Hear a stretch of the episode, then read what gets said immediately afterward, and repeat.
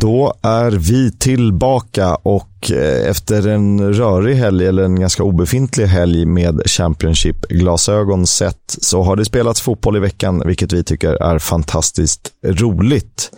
Eh, men vi ska börja i en annan ände, eh, som också är rolig och jag tänker att du får äran att ta över ordet, för vi har en ny samarbetspartner, Leo. Ja, vi har ju det. Vi kan ju faktiskt glädjande nog meddela att Eh, vi går in i ett samarbete med O'Learys, Ni vet, de restaurang och sportbarer som finns utspridda lite varstans i Sverige. Ehm, och det är väl så att själva fenomenet sportbarer, det tilltalar ju oss, eller hur Kisk? Ja, men kan man få något svalkande att dricka och eh, se på en fotboll i goda vänners lag eller eh, okända nya bekantskapers eh, sällskap så, så är man ju inte helt ointresserad. Nej, nej så är det. Och eh, jag hade faktiskt en period i mitt liv, man kommer inte ut lika mycket som småbarnsförälder längre, ska ju sägas, men jag hade en period i mitt liv när eh, min fru och jag, vi bodde på Kungsholmen och eh, min fru har ju, eh, eftersom hon är sjuksköterska, så jobbar hon en del kvällar. Så det blev en del ensamma kvällar också eh, för mig då på Kungsholmen. Men då var det ju så att jag, vi bodde bara ett kvarter ifrån O'Learys, som låg på Industrigatan där. Och eh, jag frekventerade den här restaurangen i två års tid när, när vi bodde där och plockade med mig ganska många goda minnen därifrån. Och det mest tydliga jag har, ni vet den här så här, du vet, var var du när det här hände? Eh, var var du när Sverige hämtade upp till 4-4 mot eh, Tyskland? Jo, jag var på O'Learys på Industrigatan med ett par kompisar. Jag tror vi var fyra stycken. Två av dem gick hem i paus, medan jag och den andra satt kvar och fick se Sverige hämta upp eh, underläget till 4-4 i Tyskland. Erik Hamréns enskilt största bragd i karriären, får man väl säga. Vad det är nu värt. Men framförallt så är det ett väldigt varmt minne jag har med mig från O'Learys. Och ni vet ju att O'Learys finns ju som sagt på väldigt många ställen eh, i Sverige. Inte bara på, på Kungsholmen, utan eh, finns lite överallt. Så gillar ni sport och eh, gillar ni att äta mat så är ju det att rekommendera. Just den O'Learys eh, kommer jag ihåg för eh, jag och min käre far hade varit iväg på upptåg och eh, så insåg vi att nu möter Tottenham Bolton i FA-cupen. Vi kan ju slinka in och se den här istället. Det är lite trevligare. Eh, och den matchen kommer man ju främst ihåg för att Fabrice Mwamba eh, lyckligtvis klarade sig från eh, sitt hjärtstopp och eh, lever och frodas hyfsat än idag. Ehm, så det är ett litet mörkt minne. Det, var ju, det blev inte så mycket mer match efter det. Men ehm, ändå ett minne. Jag hoppas du fick i något bra mat i alla fall. för, för, att väga upp. Men det gläder oss att Fabrice Mwamba alltjämt lever och att vi eh, har det här samarbetet. Öl på lokal och fotboll i bakgrunden är svårslaget. Så är det.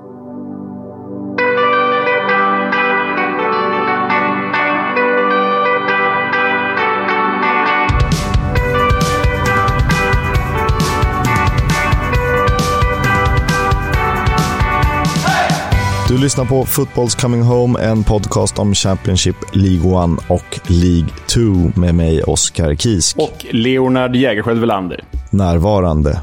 Som alltid. Eh, tråkigt att det inte blev någon helgomgång, men ibland skönt för vårt kära körschema, för det eh, kortas ju ner ganska så drastiskt. Och eh, på något konstigt sätt så känns det inaktuellt, även om det är bara tre dagar sedan den där helgomgången spelades. Men vi har ju en veckoomgång att avhandla, så vi dyker rakt in i tisdagen och så tycker jag att vi börjar med den senaste matchen, den, den, den sista som spelades på tisdagskvällen. Det var den som också tv-sändes sändes ett Lancashire-derby mellan Preston North End och Burnley. Ja, och eh, jag vet inte riktigt vad som var rubriken här. Att Preston återigen släppte in ett mål, eller att Burnley bara gjorde ett.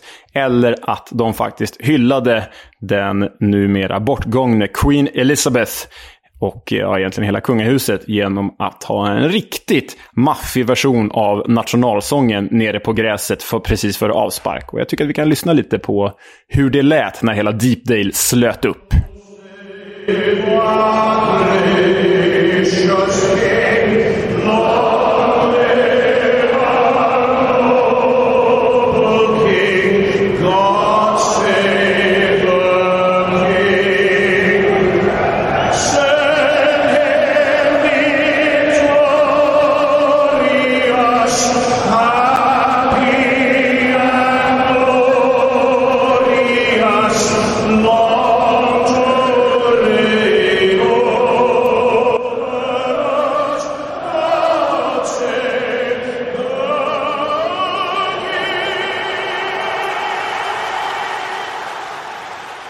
Det som är lite roligt och som man vill eh, stanna vid, det är att många inte känner till att eh, nationalsången är ju genusspecifik, vilket betyder att nu är det God Save the King som gäller. Mm, och det, det, det kan nog ta ett tag att vänja sig. För jag menar, de har ju alltså sjungit God Save the Queen i 70 år nu.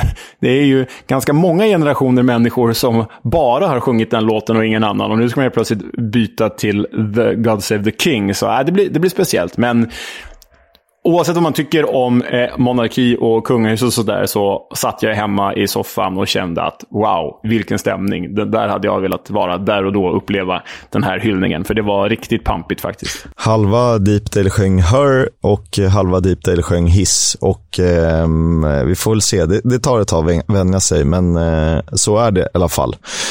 Det som var lite roligt var ju att Taylor Harwood Bellis gjorde sitt första ligamål i karriären. Han är inte så jättegammal. Dessutom är han mittback.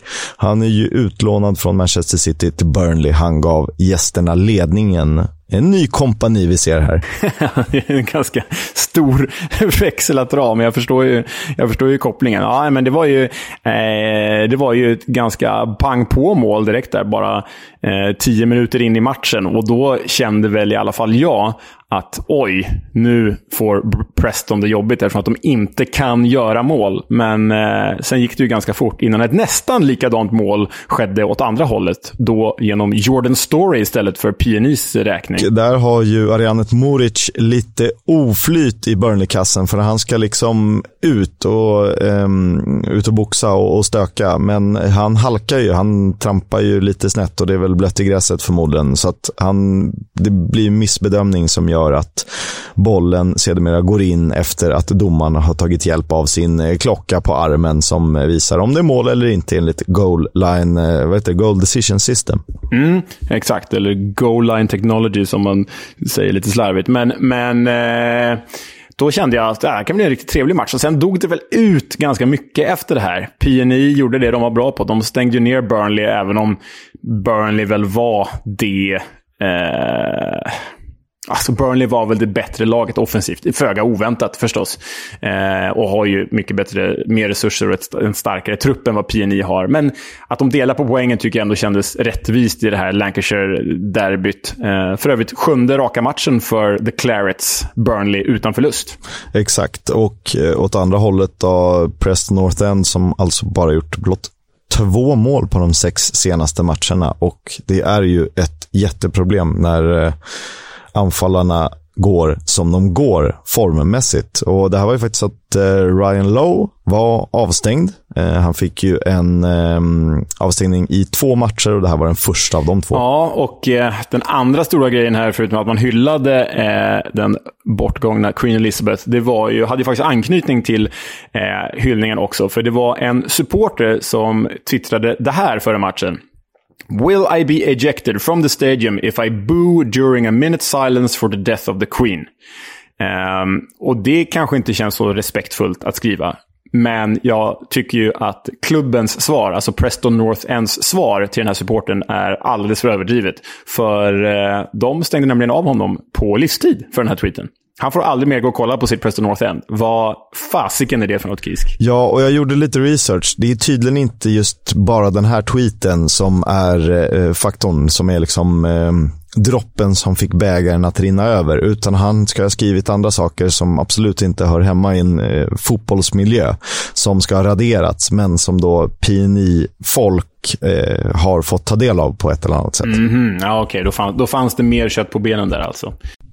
Ja, eh, för den här... Eh, det är ju opassande och det är respektlöst, men det är ju fortfarande bara en, en fråga.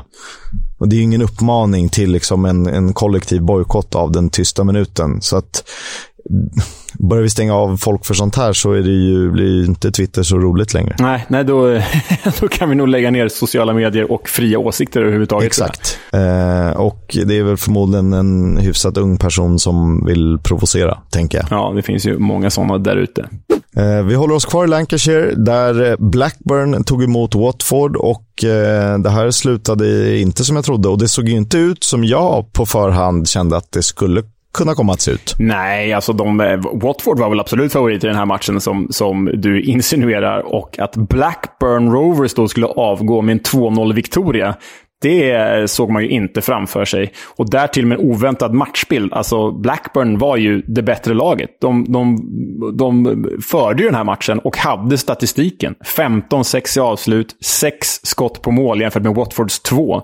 Eh, och liksom bröt igenom Watfords defensiv ganska enkelt. Det, det var ju klar fördel eh, Blackburn i den här matchen. De har några riktigt farliga chanser, bland annat Ben Berton Diaz med, med ett skruvat avslut som likväl hade kunnat hamna på rätt sida om stolpen. Men det var ju Ryan Hedges som styrde in ledningsmålet sju minuter före halvtidsvilan och eh, ja, det är såklart psykologiskt viktigt att göra mål strax innan paus när det är tuffare att ladda om. Men Watford såg riktigt sega ut av det jag kunde utläsa. Mm. Eh, Ismail Azar byttes ut och Ken Sema spelade i någon slags central position på typ femman mitt mittfält. Det kändes lite ovant eh, för honom. Han känns ju absolut mer van vid, vid sin kantroll. Eh, men utropstecknet här, Kisk, det var ju förstås Dominic Hayems 2-0-mål. Vilken jäkla René Higita-kopia! Det är en skorpion ju. Det är det, och dessutom gör han den ju i fart, i rörelse, som gör det hela än mer imponerande med timing och allt vad det innebär. Ja, men det, det, det här målet, ni, ni måste eh, youtuba fram Blackburn, Watford, eh, höjdpunkterna för det målet. Det kan ju verkligen bli en goal of the season contender som vi tjatat oss hesa om redan. Men det är en riktigt, riktigt läcker balja och ett fint sätt att presentera sig för sin nya hemmapublik för. Det, det ja, oväntat att just Dominic Hayem ska göra ett sånt mål också. Reaktionssnabbt är de inte annat. Och följer ni EFL-podden på Twitter så vet ni att den redan har delats. Eh, det gjordes den i sent igår kväll. Så att eh, Eh, ni kan kika in där om ni vill ha den mer lättillgänglig. Men eh, ytterligare ett snyggt mål på sitt sätt i den här underbara ligan. Huddersfield Wigan eh, var ju också oväntat resultatmässigt om man eh, ser till matchbilden. Eh, ja, och liksom eh, lilla, lilla oansenliga Latix, lilla Wiggen, nyuppflyttade, åker till fjolårs, eller fjol, förra säsongsfinalisten i playoff-finalen, Huddersfield, och vinner med 2-1. Det, det är ju någonting. Det här Wigan-laget har ju faktiskt något. Det är en rejält stark nykomling. Vad ligger de, Chris? De ligger väl på topp 8 i, i nuläget i alla fall. Det är ju med en förlust. Det är ju ytterst imponerande av The Latics. Eh, jättefin start och det här är lite som eh, matchen mot Luton som de ju faktiskt vände och vann. Um, inte helt olikt, även om det, um, de tog ledningen här när Will Keane satte en bombastisk straff rakt upp i krysset efter att Luke Mbette hade kapat Callum Lang. Och Huddersfield hade ju faktiskt kunnat ta ledningen välförtjänt och eh, de hade kunnat kvittera tidigare än de faktiskt gjorde. Men den där skärpan finns inte där och det beror väl delvis på att kvaliteten, den samlade kvaliteten i laget är snäppet sämre än vad de var förra säsongen. Ja, men symptomatiskt för Huddersfield just nu och för den här matchen, det var ju något läge i, i första halvlek där ett inspel från höger.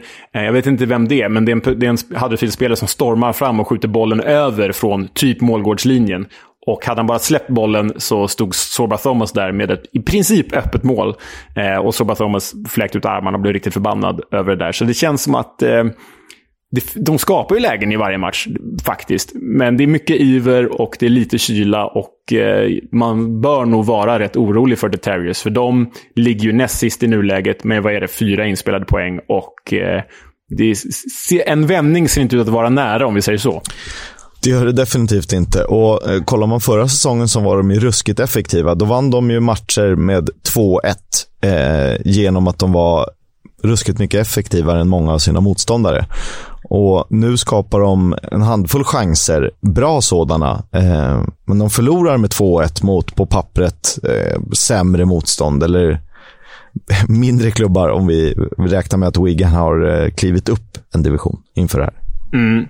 Ja, men eh, som du var inne på, just den här matchen så hade de en del chanser. Den gamle Jordan Rhodes prickade ju ribbans undersida. Och eh, det såg ju, om man, när det stod 1-1, hade man fått eh, liksom välja vem man trodde skulle vinna matchen i det läget, då trodde man nog på Huddersfield. Men istället så blev det ju då eh, Wiggen och Callum Lang när han snurrade runt i straffområdet och satte segermålet förbi hemmakeepern Lee Nichols.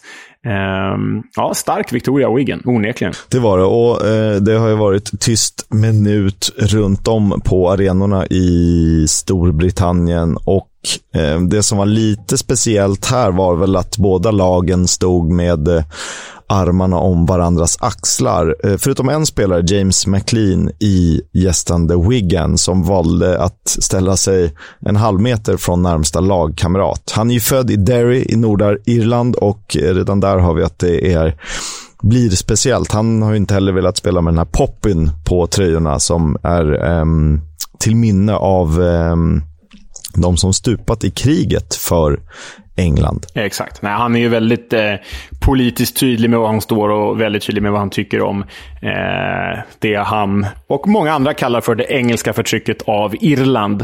Eh, det får stå för honom. Ni får avgöra vad ni själva tycker.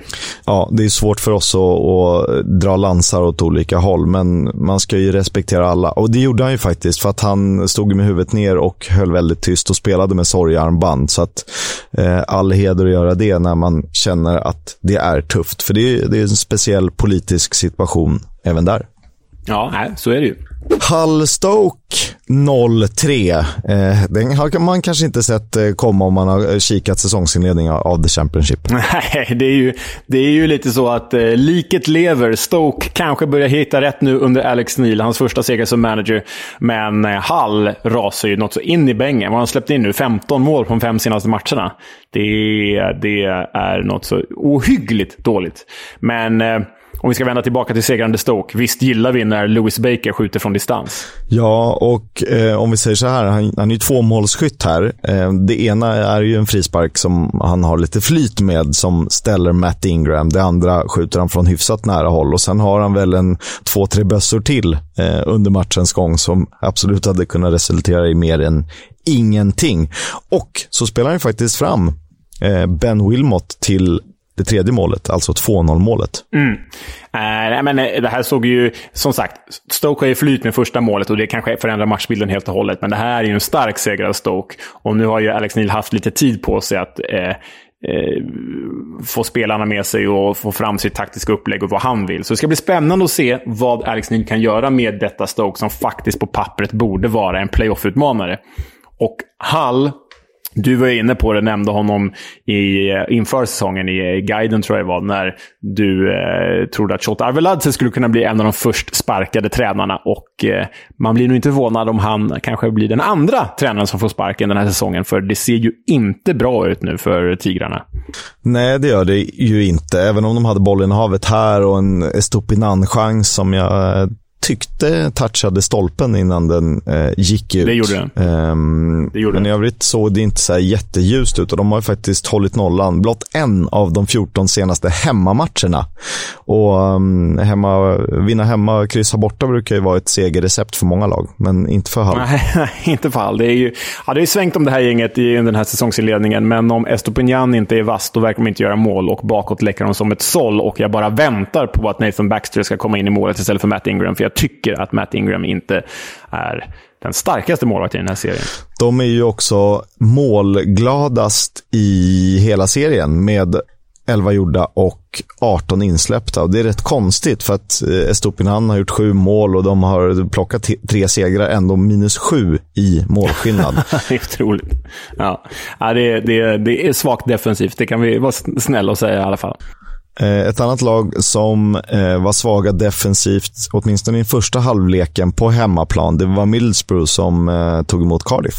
Mm, och det var en jäkla målfest, men i fel bur, i alla fall mot vad man trodde. Nu är det nog dags för Middlesbrough att börja bli oroliga på riktigt, för Middlesbrough gjorde ju två och Cardiff gjorde tre. 3-2 till Cardiff på Riverside, det var nog inte många som hade med sig. Och då ska det ju sägas, jag sa ju det Kisk, säsongens värvning. Nu klubbar vi honom som det redan efter en halvlek spelad. Två assist i startdebuten för Callum Robinson i Cardiff. Mm.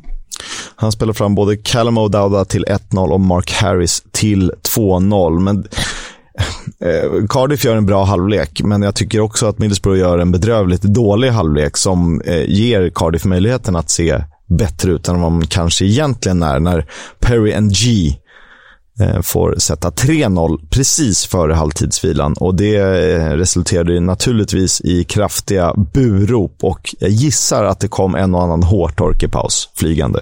Ja, nej, men det här är ju under all kritik för ett Middlesbrough som har satsat mycket, som har satsat i tunga namn på pappret. Sen är ju vi oense om det är ett bra fönster eller inte, men det är i alla fall stora namn som har kommit in. Eh, ett Middlesbrough som bara var ett par poäng från playoff i våras och ett Middlesbrough som väl har på pappret seriens bästa tränare Chris Wilder. Eh, nu kämpar de ju helt plötsligt, de ligger ju i bottenskiktet och det är ju alldeles för svagt med den här truppen. Rodrigo Muniz, mål igen. Han gillar att göra mål, men vad hjälper det när, när eh, eh de ändå förlorar med 2-3?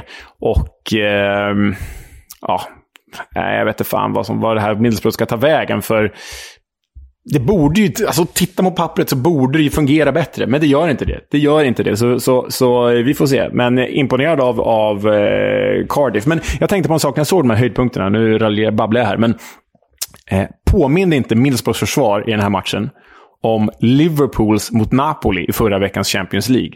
Helt håglöst, går inte in i kamp, närkamperna, jobbar inte och låter motståndarna bara valsa igenom. Som att de har gett upp på förhand. Ja, och det här med att driva boll i dåligt tempo hemåt. Johnny Howson där före, före 2-0 målet va? ja, ja. ja, exakt. Utan någon särskild idé. Det är så här man som tränare gissar att man blir fullständigt vansinnig. Eh, för då är det ju bättre att skicka bollen, ta ny position, eh, bygga om från ja, grunden. Nej, men det, det, är, det stämmer inte i Borrow-lägret, fast det borde göra det. Men att ta typ, nu spelade ju inte han igår, Daryl Lenihan, men alltså han leder ju liksom statistiken för vunna nickdueller. De har ju spelare som har klivit fram. Muniz gör ju mål i varenda match han spelar. Det, det, Ryan Giles, assistkung i serien. Hur kan det här inte fungera bättre? Ja, bedrövligt. Men eh, kan vi slå fast, givet vad vi trodde inför säsongen och det känns som en samlad eh, skara intressenter tyckte, så är ju Middlesbrough den stora floppen hittills. Absolut. Helt klart. Då är det, då är det en det. Det här var faktiskt Cardiffs första seger efter fem misslyckade försök dessförinnan. Så kanske, kanske att CR, vad har han nu på ryggen för typ 47 eller någonting, Robinson? Något sånt. CR 47, den är bra. Den är härligare än CR7, det låter bättre. Det är nästan som när Abu Bakar Kamara körde 47 bara så att han kunde köra initialerna AK47. Det tycker ja, jag är. Värsta spelaren i Fulhams historia, fy fan. Det var väl dessutom i Fulham han fick 47 va? Ja, så är det. Tisdagens sista match att avhandla spelades mellan Swansea och Sheffield United. Ett så kallat Ollie McBurney-derby. Fan, eh, vilket osexigt derby. det är det sista derbyt i världen jag skulle vilja säga, tror jag.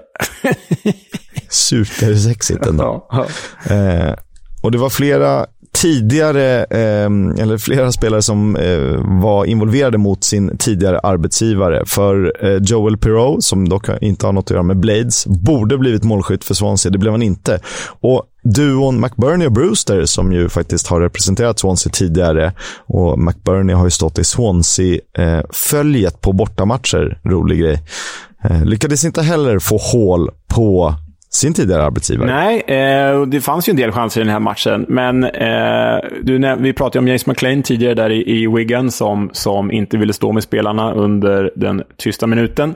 Eh, här var det lite speciellt också för det var ingen nationalsång eftersom att vi befann oss i Wales. I Wales vill man inte spela den engelska nationalsången även om eh, man står under liksom, kungahuset och dess flagg och dess symboler.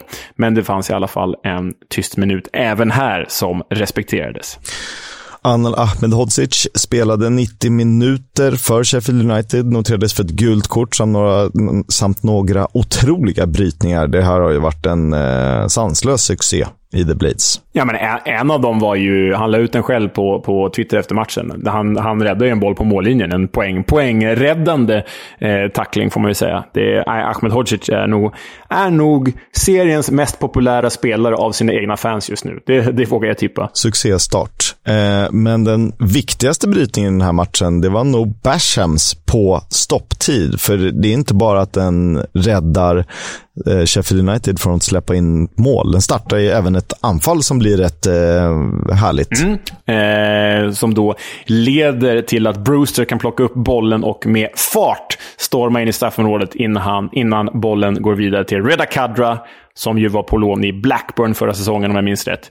Eh, han avgör då i den 94 minuten till The Blades favör och eh, Sheffield United känns ju ostoppbara. Eh, det gör de. Ehm, innan vi summerar onsdagens matcher så har de ju drygat ut sin ledning till fyra poäng. Det är innan Norwich spelar som ju kan knappa in och liksom Reading. Eh, men 20 poäng har de plockat på nio omgångar, sex segrar, två avgjorda, en förlust. Jätte, jättebra och det kanske är nu de ska växla upp efter att vi trodde på dem förra säsongen. Vi är alltid en säsong fel i våra spaningar. Så jäkla bra. Vi är, bara, vi är klärvoajanta. Vi ser alldeles för långt in i framtiden för vårt eget bästa. Om vi tittar till onsdagens matcher så börjar vi såklart kronologiskt. Först ut Luton Coventry. Det slutade oavgjort på Kenilworth Road och vi fick ju se ett svenskt mål. Ja, men eh, till slut. Vad skönt var efter Coventrys alla sorger och bedrövelser i den här säsongsinledningen. Eh, det var ju redan i den elfte minuten som Victor Gyökeres kunde rulla in sitt första mål i matchen. Men det sjuka med det, Chris, det var ju att det faktiskt var matchens andra mål. För Luton hade tagit ledningen redan i den fjärde minuten. Och det var ju faktiskt eh, Viktor Gyökeres blott näst bästa chans i matchinledningen. För han hade ju ett friläge vid 0-0 innan, eh, innan ledningsmålet. Eh, det missar han. Han skjuter utanför, eh, lite slarvigt och opåkopplat. Och Carlton Morris eh, nästan på vändande eh, kan göra 1-0 för Luton i den fjärde minuten då. Och sen Viktor Gyökeres i den elfte. Och hör och häpna, Carlton Morris slår ju till igen redan i femtonde minuten. Så eh, tre mål och ett missat eh, Gyökeres friläge inom loppet av en kvart. Det var valuta för pengarna. Ja, det var en hejdundrande inledning där på den här tillställningen. Och eh, vi, vi eh, skojade lite friskt med Carlton Morris för ett par avsnitt sedan. Avsnittet fick ju till och med, eh, döptes ju till och med i hans ära. Vad kallar vi det? Vassa armbågar och... Styva bröstvårtor styva bröstvårtor, precis. Jag tänkte säga hår i bringa, men styva bröstvårtor. Men det ska sägas att han är ju faktiskt en avslutare av klass på den här nivån också. För det är två bra mål han gör i den här matchen, den gode Carlton Morris. Ja, det, det är han ju verkligen. Um, sen kan man ju sakna vissa delar av spelet och det, tog, det var en liten startsträcka. Lite som, eh, som Nathan Jones har pratat om eh, Colly Woodrow. Och han eh, spelar, sitter ju oftast på bänken, men han är ju ganska övertygad om att han kommer att göra skillnad förr eller senare. Ha lite tålamod bara. Mm. Exakt. Så eh, ja, där finns ju sparkapital för Luton. Men det slutade inte 2-1 den här matchen, utan brasse-holländaren Gustavo Hammer eh, drog ju till med en riktig rackarrökare på Holmgrens språk efter en timme spelad. Det var ett skott utifrån vill jag lova. Ja, han som eh, väldigt sällan brukar eh, landa bollen i mål eh, själv utan eh, assist. Eh, träffade i mål och det är otroligt vackert. Ett riktigt wow-avslut. Eh, kommentatorn sa ju dock Ben Heimer och han brukar inte göra drömmål så vitt jag vet. Den gamla Swansea-målvakten alltså. Nej, det, nej, precis. Det är fel Heimer. Eh, för övrigt Coventrys första poäng sedan premiären. Och jag vet inte hur orolig man bör vara för Coventry. Det har inte sett jättebra ut de matcher de har spelat. Men hur många matcher ligger de efter? Två slash tre matcher. Ja, men precis. Så de har ju eh, matcher på sig att ta igen där. Och de känns ju inte lika hopplöst dåliga som Huddersfield ännu i alla fall. Nej, det tycker jag inte att de gör. Eh, och Huddersfield är, är lite oflytsgänget den här säsongen hittills, men eh, om Coventry kan eh, vinna eller ta sju poäng så har de lite häng uppåt. Och det finns andra lag jag är mer orolig för som vi kanske ska komma till lite längre fram eller som vi har, redan har avhandlat.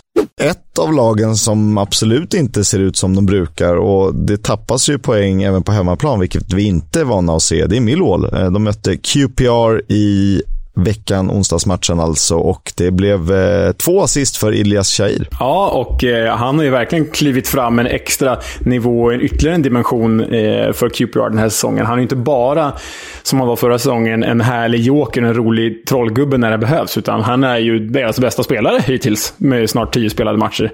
Eh, Chris Willock har ju en helt annan höjd förstås, men Shahir har ju levererat i varje match.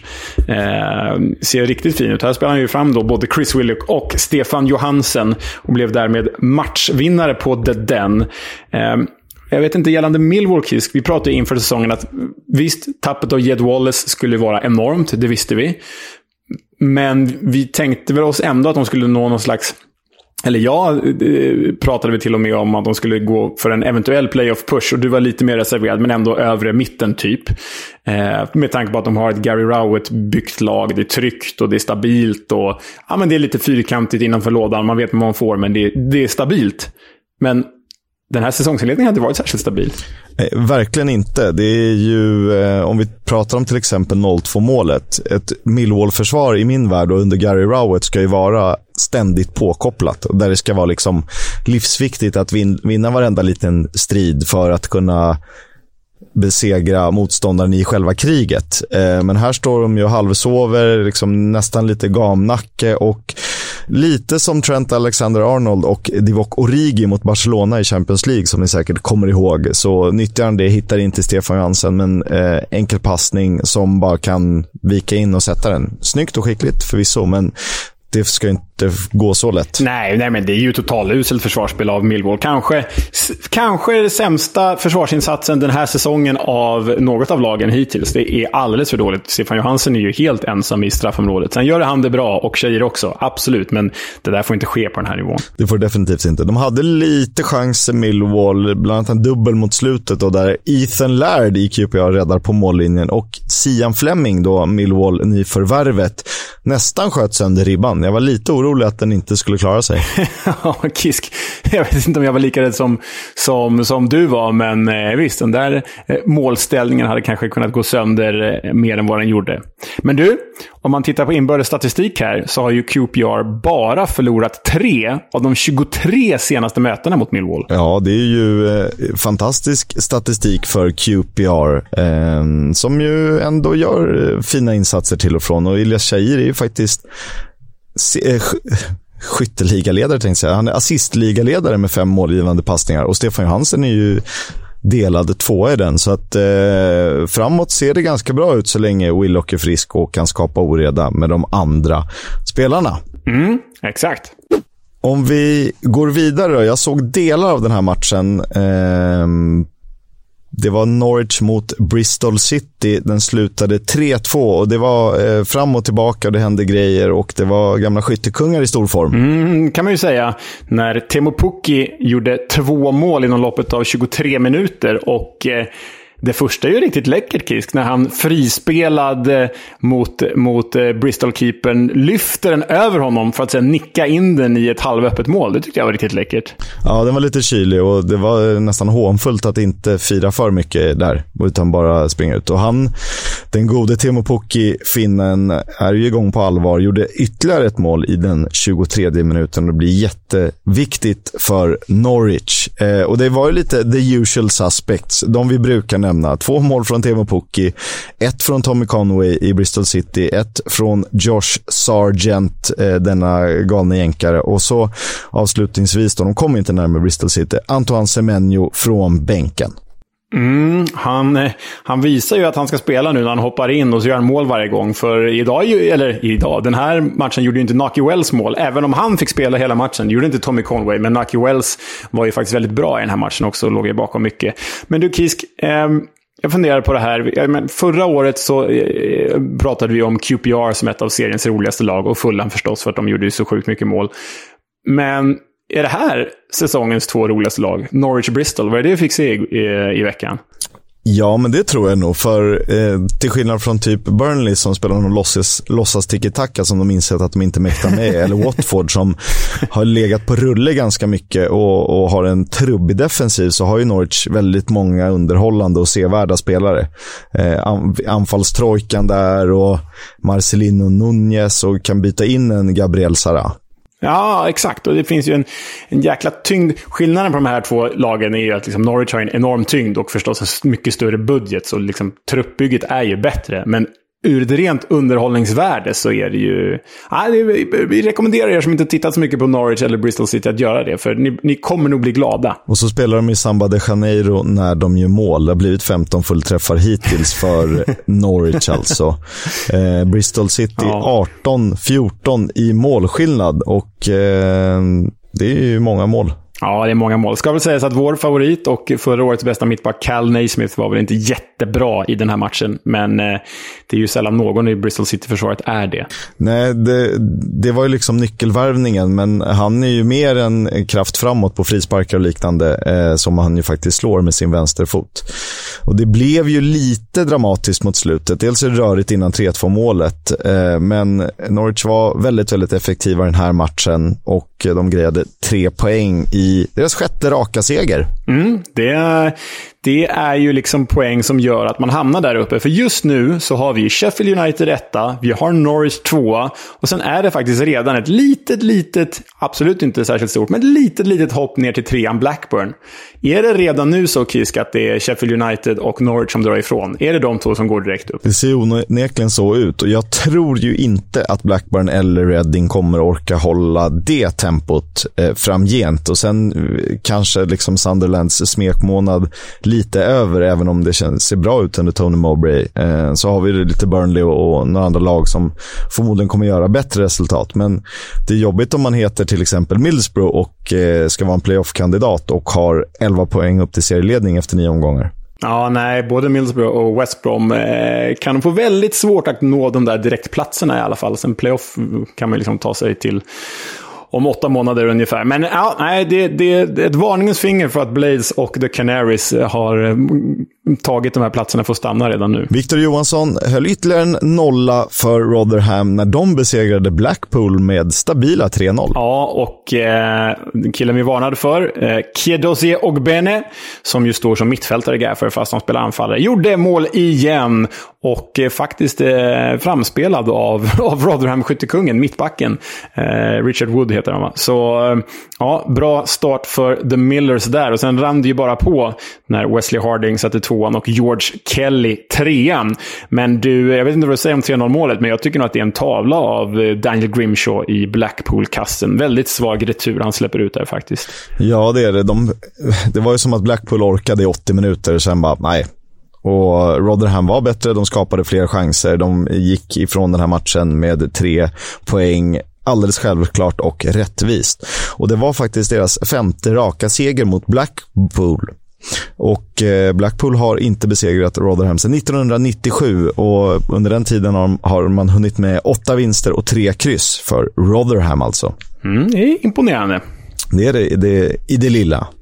Eh, Reading flög ju fram i, under säsongsinledningen. Det har Sunderland till viss del också gjort. Eh, under onsdagskvällen så möttes de. Jag såg den här matchen. Det var ju tv-sänd i Sverige. Roligt. Och Sunderland tog med sig mycket folk. 2000 pers de fyllde borta sektionen eh, trots onsdag kväll och tur returresa på cirka 10 timmar. Ja, men det är ju dedikerat och det är det Sunderland har. Sunderland är ju liksom något helt annat än många av de här klubbarna. Något helt annat än Reading som ändå är en liksom relativt stor klubb på den här nivån. Men Sunderland är ju en klubb för, faktiskt på riktigt, den övre halvan i Premier League när det kommer till följe och tryck. Sägs ju vara en av de bästa platserna att, att kolla på fotboll i, i England ju, på grund av stämningen.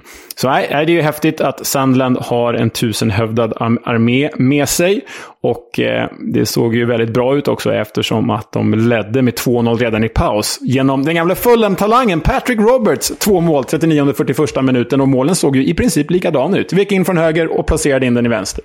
Det gjorde han och det var ju trots att Ellis Sims hade tvingats kliva av skadad i den 37 minuten och han ersättes ju av Elliot Embleton som spelade fram Patrick Roberts båda gångerna. Mm, och eh, då är det värt att påminna om att The Loch Ness Drogba, den stora skyttekungen i Sunderland, saknas ju på grund av skada. Så när Sims gick ut så var det ju ett helt nytt anfallspar på topp för Sunderland än vad de har spelat under tidigare delar av säsongen. Eh, och sen 3-0-målet, Chris, det vet jag att du gillar. Ja, det, det är jätte, jättesnyggt. Eh, enkelt, effektivt, men ändå snyggt. Där man liksom har råd med, inte klackar kanske, men, men snygga skarvningar och eh, rörelse, få tillslag och förmodligen kommunikation. Eh, nycklarna i, i fotboll eh, på alla nivåer. Och det är Jack Clark, gamla Spurs-talangen, som får avsluta anfallet med en smidig liten touch och sen kan han bara rulla in bollen. Ja, riktigt, riktigt läckert faktiskt. Eh, och detta var ju eh, Reddings första poängtapp eh, hemma, på hemmaplan den här säsongen på det som tidigare hette The Madejski Stadium. Eh, faktiskt mer oväntat att de hade gått hundraprocentigt innan än att de tappar poäng nu. Men det är ju värt att bokföra att första tappade poängen för The Royals hemma. De är ju svårbedömda som varvar playoff-prestationer med totala bottennapp som knappt håller kvar dem i League One. Och eh, jag vet inte, jag tycker att det känns som att Championship är mer svårbedömt än på länge. Alltså det är ju helt, eh, inför helgen, det är helt ovisst hur det ska gå. Man har inte en aning. Det är det enda man vet. Ja, men, fram, ja, men framförallt är det väl, om man jämför med liksom förra året, att eh, vi kanske får två lag som drar iväg i topp då, det får vi se. Men om man tittar på botten i år, jag tror att det är, är det är klart det kommer finnas skikt. Men det känns som att det, det var ju ganska tidigt tydligt förra säsongen att vi hade fyra bottenkandidater eh, förra året. I år kommer det vara fler. Och det kommer nog avgöras senare vilka som överlever och vilka som åker ur. Skulle ja, och lag som Birmingham och Cardiff till exempel, och Blackpool givet deras ganska tunna trupp och, och, och fattiga budget eh, ska ju kunna vara där. Men nu skiljer det inte så mycket. Det skiljer ju två poäng från plats 22 upp till plats 13. Så visst, det är tajt, men eh, lag som man inte trodde skulle plocka poäng har ju faktiskt öppnat helt okej. Okay. Ja, men verkligen. Jag, jag, det känns som att den här säsongens The Championship är det som Annie Lööf vill att Sverige ska vara. Den breda mitten. ja, det är bra. Härligt, en lite positivt politiksurf för en gångs skull. Eh, du, jag skrev ju till dig i veckan att Joe Lumley, Reddings målvakt, som du tycker är för dålig för den här nivån och jag kan vara beredd att hålla med. Statistiken talar kanske för det. För inför veckoomgången, eller efter veckoomgången faktiskt, jag har kollat upp dem, eh, så ligger han näst sist i räddningsprocentligan med blott 51,7 procent. Men bara en målvakt är sämre. Vet du vem det är? Nej, måste jag, måste jag fundera lite. Vänta. Vi måste bara, först måste jag liksom njuta av det här. Alltså inget ont om Fumlige Lumli. Han, han är ju bra med fötterna har ju faktiskt hyllat honom för. Men det känns ändå bra när man har en sån här känsla och till och med vågat peka ut någon. Och så är han så dålig, 51,7 procent. Men det är ju alldeles för svagt. Men det är också häpnadsväckande att Redding då ligger så bra till. För då kan de inte släppt till många chanser. Om han bara räddar 51 procent. Exakt. Och tänker du på hur du själv har tänkt så borde du veta vem som är sämst i räddningsprocentligan. Okej, okay, ett lag som inte släpper till så många chanser, men som ändå... Snarare att du var rätt på det inför säsongen. David Button, West Brom. Ja, det är det. Han har 47,8 procent, så att han släpper in aj, fler aj, skott än han räddar. Aj. Aj, aj, David Button. Och han hade ju faktiskt inte en särskilt bra dag på jobbet den här veckan heller. Det hade han inte. Ja, äh, kul att vara rätt ute med kassamålvakter. Det gläder mig. Det är kanske en ny spaning, Leos målvaktsskola. För att det blir ju en fin passage över till eh, veckans sista match, West Bromwich Albion mot Birmingham. Ett West Midlands derby. Jag hoppade in lite där i slutet efter att Norwich eh, Bristol City var över. Den var för rolig att inte titta på. Det här var ju också ganska underhållande om man gillar mycket mål. Och vi fick se en hattrick-hjälte i Scotty Hogan. Ja, det hade man ju inte förväntat sig. Alltså, det känns ju som att det var... Han gjorde väl typ tio mål förra säsongen i och för sig. Men han känns ju mer som en tremålsskytt på en hel säsong. Eh, men eh, oerhört överraskande och sett till matchbilden inte särskilt rättvist heller. Alltså, West Brom hade ju mer. Och de hade ju virkesträffar och eh, mycket chanser återigen. Men det ska ju bokföras att Birminghams kontringsspel rev ju sönder West Broms försvar som smält smör. De hade ju inte en chans mot eh, stora klumpar som Troy Deeney och Scott Hogan som bara rusade igenom deras öppna ytor. Så nej, det känns som att Steve Bruce och hans defensiv blev väldigt synad i det här derbyt. Ja, eh, jag tycker inte bara att det är Birmingham som gör det bra. Steve Bruce hyllade ju Troy Deeney efter matchen snarare än Scott Hogan och sa att han var nyckeln till segern. Men jag tycker att försvarsspelet är ju bedrövligt. Ja, nej det är... Alltså det är... Man, de kliver inte in i duellerna. Jag vet, kommer inte ihåg om det är Scott Hogans andra mål i så fall då, 2-1 eller om det jag tror kanske till och med 3-1 målet när, jag tror att det är Jonino Bakuna som spelar fram. Och det är liksom, inte riktigt där, när man skulle kunna vara där om man tar ett steg rätt och liksom orkar den sista.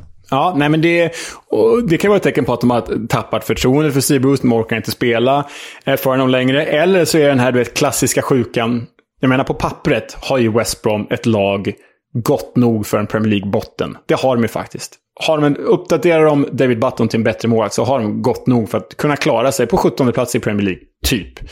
Så manskapet finns ju där, men det kan ju också vara att de är för trötta. De är för gamla, de är förbi, de är passé. Alltså, jag älskar Jake Livermore, jag älskar Matt Phillips och den, några mer sådana spelare. Men många av de här har ju redan varit där. De har redan gjort det. Och det finns ju exempel på när det blir en sån här alldeles för rutinerad kompottspelare. Nej, då finns det ingen hunger längre. Kolla på Derby nu i League One, som liksom satsat stort på bara massa gamla 30-åringar som har varit i Premier League. Och så går det åt helvete, för hungern finns ju inte där. De har redan gjort sitt, de är nöjda. Och det kan vara lite som i West Brom också. Det kan vara, sen, samtidigt tycker jag så här, du vet Carlen Grant, Grady Diangana, eh, Brandon Thomas Asante, eh, Daryl Dike spelar ju inte så mycket kanske, men Jed Wallace, John Swift, alltså så gamla är de inte. Vi pratar ju om spelare i sin prime, typ 24 till 31. Ja, nej, det, det, det, absolut. Det finns det ju i det här laget också.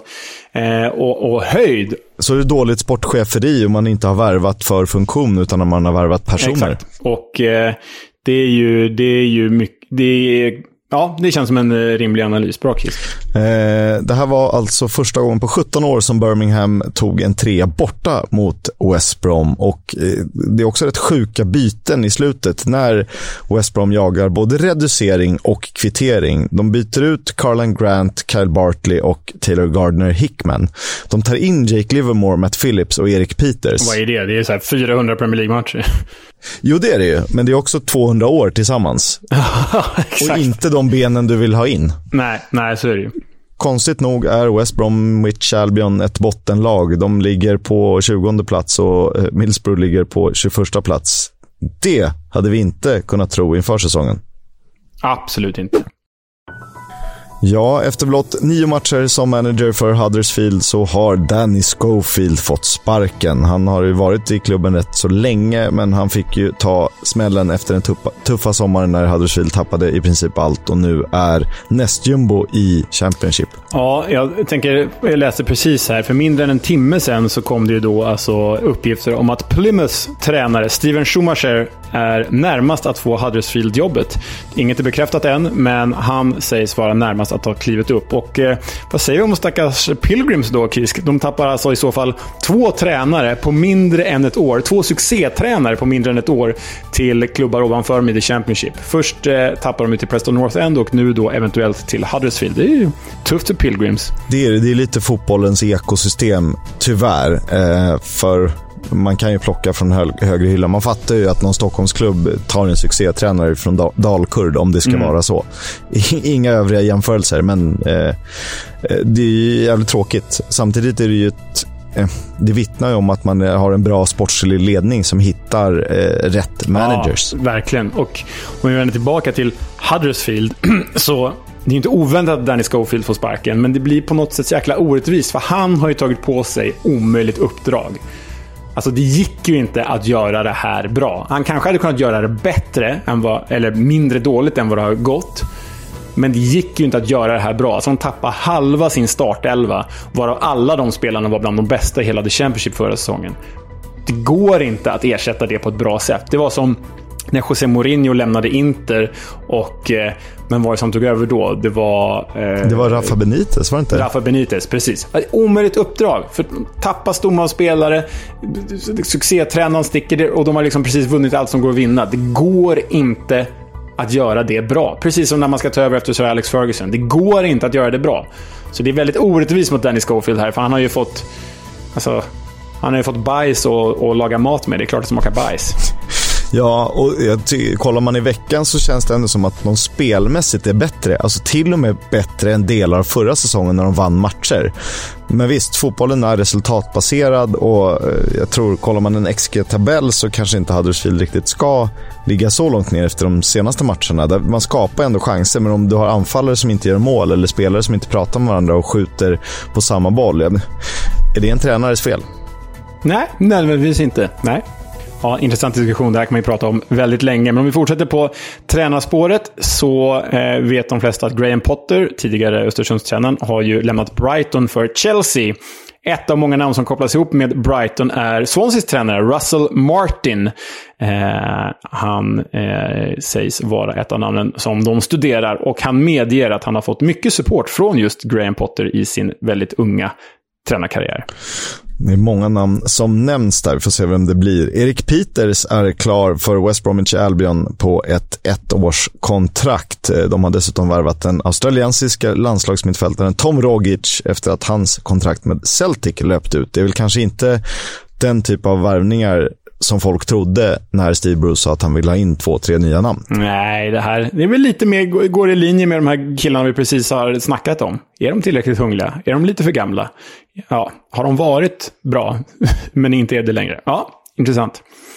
På tal om spelare som har varit bra, som är lite för gamla. Eh, Andy Carroll förväntas skriva på för Reading och det tycker vi är roligt, för han var ju så sinnessjukt bra där förra Ja, hösten. och det ledde ju fram till att West Brom faktiskt gav honom chansen under eh, andra halvan av säsongen. gick väl sådär, men i, i Reading kan han nog funka och de behöver ju spelare när en, om en Lucas Schau måste vila i, i någon kuppmatch eller någonting och kunna rotera. Eller så kliver han rakt in i startelvan bredvid Lucas Schau. Mm, just det. Det finns många alternativ. Borough har gjort klart med Massimo Luongo och honom gillar man ju för att han har ju tillhört Tottenham en gång i tiden, fostrad i The Spurs Academy. Mm.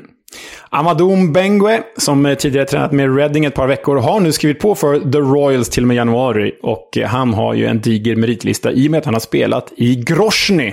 Det är du. Tidigare Terek Grosny, numera Ahmat Grosny, om jag inte har helt fel. Viktor Gyökeres är uttagen i det svenska landslaget inför Nations League nästa vecka och vi vet ju vad det innebär. Då kommer ju måltorkan. Nej, men skämt åsido, det är välförtjänt för Gyökeres som har eh, haft eh, lite motvind nu under hösten, men ändå visat att han är, har kvalitet för den här nivån. Ja, han, han förtjänar att vara där. Och en annan spelare som hade förtjänat att vara med i svenska landslaget om man bara hade valt det eller om de hade ringt i tid. Det där de tvistar eh, de lärde. Men det är ju Anel Ahmedhodzic och eh, han har ju förstås utsetts till månadens spelare i Sheffield United och det med rätta. För han har ju varit ohyggligt overkligt bra. Jag skulle inte bli förvånad om han blir hela månadens, alltså hela ligans bästa spelare den gångna månaden. Och han kan säkert bli en kandidat till årets lag om han fortsätter så här. Om ingen klubb rycker honom i januari, men det är väl kanske lite väl tidigt.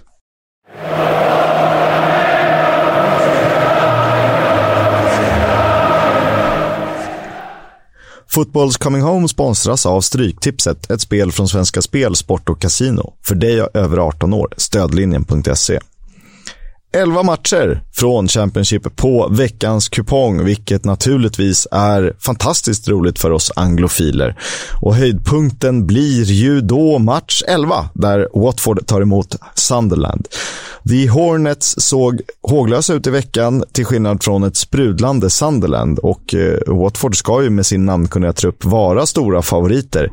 Men det går inte att förringa The Black Cats imponerande säsongstart där det inte verkar spela någon roll vem som spelar. Alla gör po poäng, från Jack Clark till Patrick Roberts. Och Samtidigt kollar man till Watfords offensiv så har de ju en, en, ett anfall som i form är kanske ligans bästa.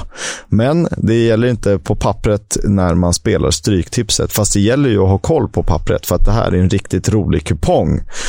Vad tänker du om helgen, Leo? Ja, men jag tänker att jag är lite ledsen för att det inte är någon fredagsmatch. Eh, jag är också ledsen för att det inte är en söndagsmatch, men det är för att det är ett landslagsuppehåll. Eh, men jag tänker ändå bryta ut några matcher, för det är en jäkla lördag det här, Kisk. Alltså, dels den tidiga fighten Swansea-Hall. Vem ska plocka viktiga poäng för att inte falla ner i bottenträsket? Och det kan ju hända ganska mycket där. Jag tänker att Oscar Estopignan vill skriva in sig i målprotokollet igen och Swansea ska försöka hitta rätt under ryktade Russell Martin. Men eh, du lyfter ju Watford Sunderland. Jag lyfter gärna Norwich West Brom. Två olika filosofier möts här. Ett storlag som lyckats ta sig upp ur den dåliga säsongsinledningen och ett storlag som absolut inte gjort det. Det känns som att Norwich West Brom är en kioskvältare utan dess like. Och vill man se mycket mål så är det ju BB-derbyt man ska se. Burnley mot Bristol City där kan det nog sluta 3-3 eller 4-4 eller något i den stilen. Och vill man sitta vaken själv på lördagskvällen så är det ju Middlesbrough mot Rotherham som gäller. Victor Johansson mot storsatsande Borough. The Club är tillbaka, det tycker vi är roligt. Eh, vi tycker också det blir lite matigt när vi ska göra dubbla omgångar och sen klämma in ett lite för kort snack om något som är lite för roligt att prata om. Eh, men jag säger så här, varsågod Leo, ge oss Norwich City. In, have a little. Keep it low, splendid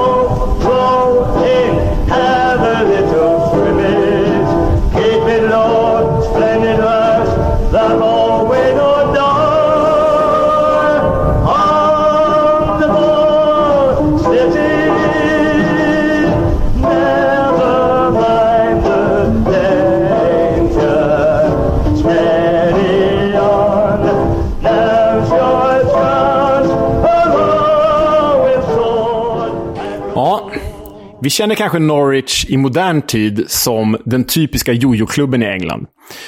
För bra för The Championship, men alldeles för dåliga för Premier League. Och så har det ju verkligen varit faktiskt. För de fem senaste säsongerna har de hoppat mellan Premier League och The Championship varje säsong. Uppflyttning, nedflyttning, uppflyttning, nedflyttning och så vidare. Och sedan uppflyttningen från League One 2010 har de spelat sju säsonger i The Championship och sex säsonger i Premier League. Så det är ju jojo-klubb personifierad här. Och Norwich är ju därtill en av de klubbar med flest upp och nedflyttningar genom åren i hela det IFL. 20 stycken totalt. Dock en bra bit bakom ledande Grimsby, som har 32 upp och nedflyttningar i seriesystemet. Men Norwich, eller The Canaries, är ju såklart långt mycket mer än bara ett stereotyp jojo-skämt. De har ju kunnat spela fotboll också. Men vi tar det från början och lite geografiskt. Norwich City FC kommer ju föga förvånande från staden med samma namn. Norwich i Norfolk, East Anglia. Östra England alltså. Trots att ön är ganska liten så sägs Norfolk vara den mest svåråtkomliga platsen att ta sig till. Man kommer liksom aldrig fram oavsett om man åker bil eller tåg. Lite som Kalmar, typ. Du kommer aldrig fram. Faktiskt bra liknelse, eh, att det här är Englands Kalmar. Jag gillar den. Ja, men jag menar, jag, jag var nyligen i Kalmar, för jag var på bröllop eh, på Öland. Och det är ju liksom de facto inte så långt bort. Eh, och det ligger absolut inte så hemskt till. Men det är helt omöjligt att komma fram. Man kommer aldrig fram till Kalmar. Oavsett om du tar tåg eller åker bil. Helt omöjligt. Och Norwich ska tydligen vara samma sak då. Ja, och i Norfolk, på den engelska landsbygden, är livet härligt. Norwich är uppbyggt kring floden Wensum och ligger 16 mil nordost om London. Och ligger ju nära, inom citationstecken, grannarna Ipswich och Peterborough. 6 mil från Ipswich och 10 mil, 10 mil från Peterborough. Och rivaliteten mellan Norwich och Ipswich vet ju säkert många, men den kallas ju för Old Farm. Som ju är en skämtsam anspelning på derbyt mellan Rangers och Celtic som gör Old Farm. Men det här är ju bondeversionen av detsamma, Old Farm. Och det gillar vi väl, Kiss? Den är väl härlig? Ett härligt epitet? Ja, eh, den är ju bättre än El Lanclásico eh, och sådana där omskrivningar som blir... Eh, jag har ju en... Ehm, min favorit är ju ehm, Nordirland. Bell Classico, alltså Belfast Classico. Ja, Bell Classico. Ja, men den har någonting. Den har någonting. Old Farms är i alla fall bättre än Olly McBurney-derbyt, om vi säger så. Staden Norwich har drygt 140 000 invånare och anses vara den bäst bevarade medeltidsstaden i hela Storbritannien. Något som innebär mängder med turister. Om de nu kommer fram förstås. Norwich stad har utsetts av The Guardian till the happiest place to work in the UK och därtill rankas staden av The Times som en av världens bästa småstäder. Dessutom har staden toppat listan som Best Place to Live tre år i rad. 2018, 2019 och 2020. Så det här är inte vår vanliga fotbollsmisär, Kisk. Det här är något helt annat. Det här är morden i Midsommar utan mord, typ. glädjen i Midsommar. Ja, glädjen i Midsommar. Exakt. Men vi kanske ska prata fotbollen också. North City FC grundades den 17 juni 1902 på The Criterion Café och spelade sin första match i september samma år. Inledningsvis gick laget under smeknamnet The Citizens och spelade i vitt och blått. Men de kallas ju för The Canaries idag och lirar ju i gult. Ja, och det är faktiskt så att smeknamnet kom först och färgerna efter. Så färgerna kom för att de kallades för The Canaries. Mm. För blott tre år in i klubbens existens, 1905, nämndes The Canaries för första gången. Men det var 1907 som smeknamnet verkligen satte sig. Ett smeknamn som kom från kanariefågelstraditionen i East Anglia. Och det låter ju jäkligt märkligt. Men det var nämligen så att det var holländska arbetare som hade flyttat dit på 1800-talet. Och de förde med sig sin kanariefågelstradition. Och bara ett år senare, efter att smeknamnet hade satt sig, 1908, så spelade laget i gult och grönt för första gången för att matcha smeknamnet. Och klubben kom ju där till att spela sina matcher på arenan The Nest, vilket onekligen var passande. 1922 var första gången som klubbmärket pryddes av en kanariefågel, vilket det gör än idag, och även om det är en ny version för den här säsongen. Men det kanske mest speciella med Norwich City FC, Kisk och alla ni andra som lyssnar, det är ju att de faktiskt har världens äldsta fotbollsramsa. On the ball City.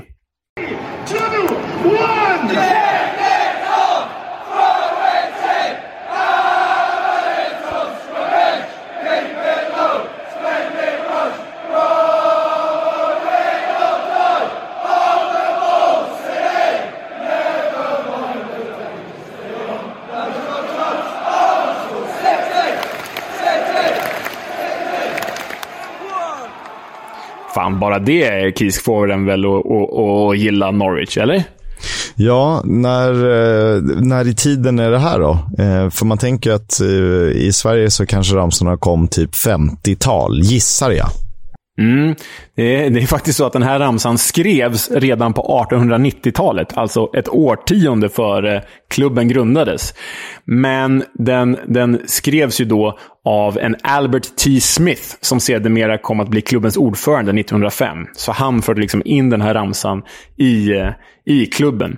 Och den sjungs ju faktiskt inte bara av Norwich City, utan även Manchester City och andra cityklubbar. Så den har ju spridit sig över hela det brittiska imperiet egentligen. Men själva fotbollen då? Ja, det tog ett tag för Norwich att sätta avtryck på den engelska fotbollskartan. De gick förvisso till semifinal i FA-cupen på 30-talet, men historiskt sett har Norwich varit ett ligacupslag. Vilket inte minst klubbens första titel vittnade om 1962. Då ledde nämligen managern Ron Ashman The Canaries till en 4-0-seger mot Rochdale i finalen. Och precis tio år senare, 1972, var det faktiskt dags för Norwich att debutera i högsta serien. Detta intåg i eliten för första gången någonsin hade orkestrerats av tränare Ron Saunders, eh, som hade lett klubben till serieseger i andra divisionen säsongen dessförinnan. Första säsongen i toppskiktet slutade med en blygsam 20 plats. Men serien var ju större på den tiden, så de säkrade faktiskt kontraktet, även om de var ett eh, bottenlag. Dock fick The Canaries besöka Wembley för första gången samma säsong då de återigen tog sig till final i ligacupen. Där blev det dock uddamålsförlust mot ditt kära Tottenham. Det är väl glädjande, Kisk, att jag för en gång skulle lyfter en Spurs-titel. Ja, och det är inte jag som lyfter den och du suckar i, på andra, i andra ja, änden. Klart, klart pro Norwich i den finalen, känner jag. Så här i efterhand. Men eh, trots den finalen i ligacupen och trots att de säkrade kontraktet första säsongen så blev det bara två år i följd i högsta serien innan de degraderades. Men mellan 1975 och 1995 så spelade de faktiskt mestadels i högsta serien. De etablerade sig i eliten. Och en säsong under de här 20 åren som står ut, det är 1984-1985. För då vann nämligen Norwich sin andra titel i historien. ligacupen igen. I semifinalen hade de slagit ut ärkerivalen Ipswich och sen i finalen då framför 100 000 åskådare på Wembley besegrade de Sunderland med 1-0. Good play by John Dean. It's still in. Shannon. Good tackle. Oh, and it's an own goal. Came off Chisholm. Asa Hartford claiming it.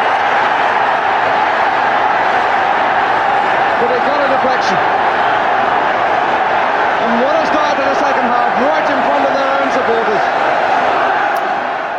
Och Det som gjorde den här säsongen i ögonfallande, utöver själva ligacupstriumfen, det var att båda finalisterna, Norwich och Sunderland, åkte ur högsta serien. Det är typ enda gången det har hänt tydligen. Ja, det måste ju vara väldigt historiskt. Ja, så det är jäkla speciella förutsättningar. Eh, men då hade Norwich en spelare i laget som idag är tränare i The Championship. Vem då, Kisk? Oj.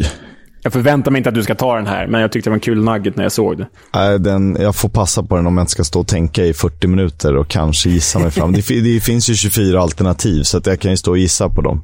Ja, Nej, men eh, man måste nog veta för att veta, som Anders och Måns brukar säga. Det är Steve Bruce, spelade, en ung Steve Bruce, spelade i Norwich på den här tiden. Ah. Det är du. Men andra divisionen till trots så innebar ju cupsegern att eh, Norwich kvalificerade sig för Europaspel. För första gången någonsin. Men de fick ju inte lira i Europa på grund av Hazel-katastrofen. Det var alltså inte bara Everton som drabbades av Europaspelsförbudet för engelska lag, även Norwich. Och 1989 nekades de spel i Uefa-cupen igen på grund av samma avstängning för engelska lag. Och här, precis som Evertons historia, hade ju Norwich kanske kunnat bli något helt annat med ett par säsonger i Europa bakom sig. Men det gick ju inte. Omöjligt. Tyvärr. Men den europeiska revanschen skulle komma. För under Premier Leagues debutsäsong 1992-1993 var Norwich oväntat nog länge med i kampen om ligatiteln. Manchester United vann till slut, men Norwich slutade trea. Något som innebar att de för första gången i sin historia skulle få spela i Europa. Uefa-cupen. Och på den här tiden hade de ett intressant lag.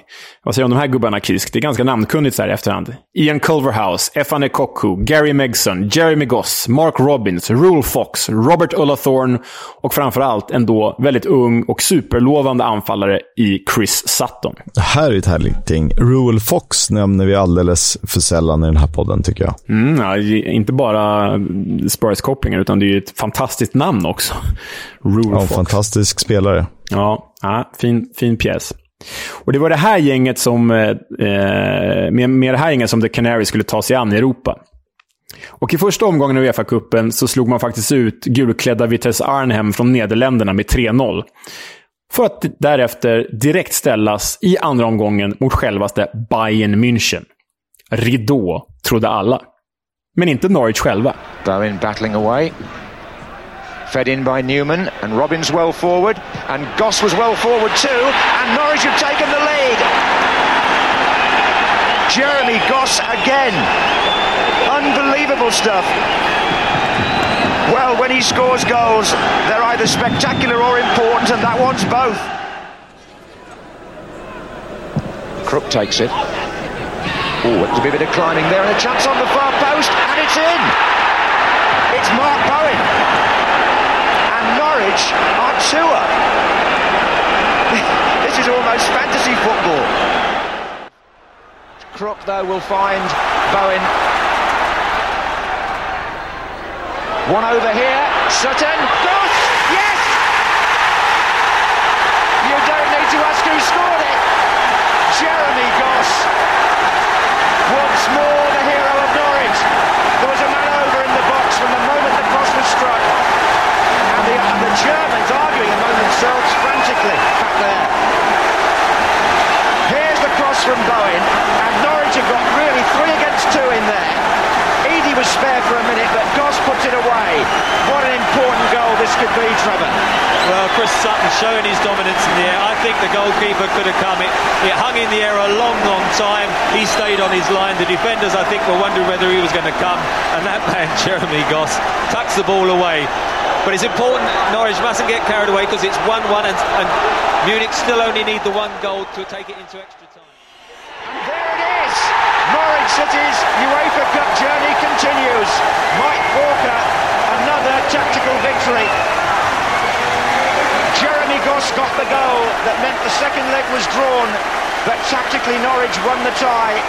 Three goals to two on aggregate. They did enough here, especially after going behind so early. Ja, 3-2 totalt mot Bayern München över två möten och lilla Norwich från okända Norfolk hade chockat hela fotbollseuropa. 2-1 borta på Olympiastadion och 1-1 hemma på Carrow Road. Och som ni hörde var Jeremy Goss dubbelmötets hjälte med mål i bägge matcherna. Och det här är ju faktiskt till dags dato Norwich absolut största stund. Även om resan tog slut i tredje omgången mot Inter med 0-2 totalt, så, eh, så var det här ju en, en höjd som Norwich absolut inte nått sen dess. För de har ju inte spelat i Europa sen dess. Um, så det får ju sägas ytterst imponerande. För första gången de spelar i Europa så nitar de Bayern München. Första och enda gången de spelar i Europa så nitar de Bayern München. Det är ändå häftigt. Ja, det är ju, eh, ja, men det är ju giganter. Det här, det här ska ju inte ske, men det är lika härligt varje gång de här skrällarna äger rum. Ja, är det är fantastiskt. Och det ska ju sägas att Norwich faktiskt med det här var det första engelska laget någonsin att bortaslå Bayern München på Olympiastadion. Också en bra nugget. Men istället för vidare Europaframgång och topppositioner i Premier League så gled ju Norwich ner mot den vardag vi känner igen idag. Ibland Premier League, ibland The Championship och det under en väldigt speciell och faktiskt sympatisk ledning. För ägarna idag är makarna eh, Michael Wynne Jones, som är författare, och Delia Smith, som är en känd tv-kock. Den mest kända tv-kocken i, i eh, England, eller hon var det förut i alla fall. De tog över klubben eh, säsongen 1996-1997 och Michael Wynne Jones gick på sin första Norwich-match redan 1953 och varit klubben trogen sedan dess. Men det är faktiskt hans mer kända fru som stulit rubrikerna. Bland annat för hennes episka halvtidstal hemma mot Manchester City i februari 2005. Norwich, som kämpade för överlevnad i Premier League, hade tappat 2-0 till 2-2 samtidigt som pressen var väldigt stor på dem. De behövde ju poängen för att överleva. Och då tyckte en något överförfriskad Delia Smith att det var läge att dundra in på gräsmattan i paus och sjunga igång supportrarna.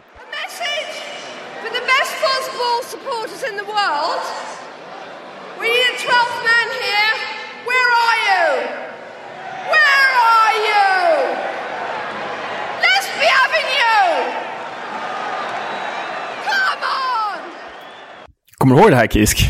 Ja, det är helt otroligt. Det, det, det roliga är också, på tal om Norwich och deras historia, det första, den första kommentaren på det här YouTube-klippet. The most iconic moment in Norwich history.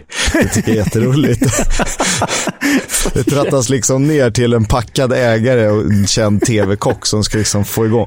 Det är lite Peter Hunt, som han heter, för han är ju faktiskt est, eh, tidigare ordförande i Norrköping, Jaha, ja. som eh, Let's, eh, vad, vad, han sa inte Let's, Let's get, ready, to, rumble. Remble är det man rumble. säger. Ja. Det, Alltså, är- det är lite bra. samma kaliber. Lesby Avenue, where are you? Och Det finns faktiskt, en, finns faktiskt en rolig berättelse om det här. För när du och jag jobbade på Viasat så ville Erik Niva ha det här klippet. Eh, när vi pratade Norwich i någon säsong, 12-13 eller när det nu var. Och eh, ofta var det ju så att eh, vi redaktörer eller producenter översatte de här inslagen. Men om man inte hann med det så var det ju redigerare som gjorde det. Och eh, då var det en redigerare som översatte det här klippet. Eh, och då istället för att... Då stod, hon säger ju “Let's be having you”, alltså “Låt oss höra er”, typ, skriker hon. Men då hade eh, redigeraren skrivit “Lesby Avenue”, alltså som att det var en av- aveny som heter Lesby, Lesby Avenue. Så jävla dumt. Lesby Avenue. Ja, äh, ja otroligt. Eh, Hittepå-adress liksom. Ja, vad roligt. Eh, härliga, härliga Norwich-tider. Men om vi ändå pratar om kända Norwich-supportrar så måste vi förstås stanna till vid en personlig favorit. Eh, Stephen Fry. Ni vet, komiker, skådespelare, humanist ja, och så vidare. Och här är ett klipp med honom när han jämför Norwich-supportrar med Manchester United-fans. It's not often in life that that the joy exceeds the pain. That's to say, the joy of winning when it's a small, smallish club is infinitely more intense than the pain of losing. Because if you're a Manchester United fan, let's face it, you expect to win every match. Now, I'm not saying in Norwich we don't hope and desperately want to win every match, because of course we do. But if we don't win, it's not like we've paid hundreds of millions for each of those players. How dare they drive their Lamborghinis into the car park and smile at me? Uh, you know, they're so angry all the time. Whereas in Norwich, it's, oh dear, we lost again, but we're going to win next week. And then when we do win, it's hooray! It's the greatest feeling on earth. And and so there's you know there's real benefit in, in being a, a Norwich supporter. Jag vet inte vad du säger Kisk, men eh, jag är nog hellre en, en Norwich-supporter i det här fallet. Skönt att bara skaka av sig förlusterna. ja, eh, och nu har vi liksom gått förbi ett par år när Norwich ändå haft en del ganska trevliga spelare. Dion Dublin har ju varit där och Darren Huckerby på liksom tidigt 2000-tal, en av de kanske häftigaste spelarna i, i, i Norwich och Premier Leagues historia. Mycket underskattad pjäs. Men min absoluta favorit i det här gänget, som är värd att youtuba om man har missat honom, det är ju Wes Houlihan. Jag tror att han spelar i Cambridge idag, är väl närmare 40 år gammal, den tidigare irländske landslagsmannen. Men att titta på highlights från honom gör att man förstår varför han kallas för Irlands Messi. För det han har gjort i The Championship och Premier League är... Eh, ja, men det, det är sanslösa grejer. Det är från en annan värld. Och Jag vet inte du minns Wes Houlihan Kisk, men förkovra er i, i klipp på honom. För det, det är något helt annat. Fantastiskt jäkla spelare. Ja, verkligen. Eh, otrolig spelare och det var väl när vi jobbade ihop som han hade sin prime, får man ju ändå säga. Mm. Någonstans där. Eh, mitten på 10-talet typ. Eh, Premier League och Championship och eh, en eh, sällan skådad stjärna på den här nivån. Ja, nej. Helt, helt fantastiskt. Youtube honom tills, tills ögonen blöder. Det är värt det. Och sen då har vi landat i det här, Kisk. För Norwich är ju ändå en slags svensk klubb. Och nu har jag skrivit lite ledtrådar här i körschemat. Men de har haft sex svenskar genom åren, fem anfallare och en back. Hur många tar du? Jag kan säga att jag själv tog bara tre. Eh, jag vet ju att Martin Olsson eh, är backen. Mm, det är korrekt. Jag vet ju att eh, vi har två Mattias som anfallare. En Jonsson och en Svensson. Det är också korrekt. Sen undrar jag om inte den gode L. Mander spelade där. På något... Ja, fan. Du ja. kommer ihåg den alltså. Du kommer ihåg den. Den brände jag. Han gjorde en säsong på lån där från ja. Galatasaray, tror jag det var. Gjorde ett mål på typ 30 matcher. ja, starkt att du kommer ihåg den. Den, den. den är glömd. Det är fler än vad Rosenberg gjorde i West Bromwich i alla fall. Ja, ja det är sant. Det är sant. Sen har jag något svagt minne av att... Ehm Mål-Otto, alltså Degerfors-ikonen Ulf Ottosson, eh, har spelat i England. Kan han vara en sån som har varit i Norwich? Han har varit i Norwich, det var han jävligt vass här. Fem av sex. Sjukt bra. Sen, eh, sen, har, sen är det tomt. Ja, det är en. Peter Hedman har också varit där. Har jag dålig koll på om jag ska vara ärlig. Jag måste vara eh, erkänna att här eh, honom hade jag kunnat tänka på länge utan att tänka på honom. Eh, för Peter Hedman, eh, det, det ringer inte så mycket klockor. Nej, han har alltså spelat i IFK Göteborg, Lilleström, Örgryte, Oddevold, Gais och eh, Norwich 1999. Har jag absolut ingen koll på om jag ska vara ärlig. Men man, får ju, man förtjänar ett omnämnande om man har lirat i Göteborg, Örgryte och Gais. Ja, jag tänkte inte ens på när jag räknade upp det. Det är fan otroligt bra. Ja, mycket trevligt.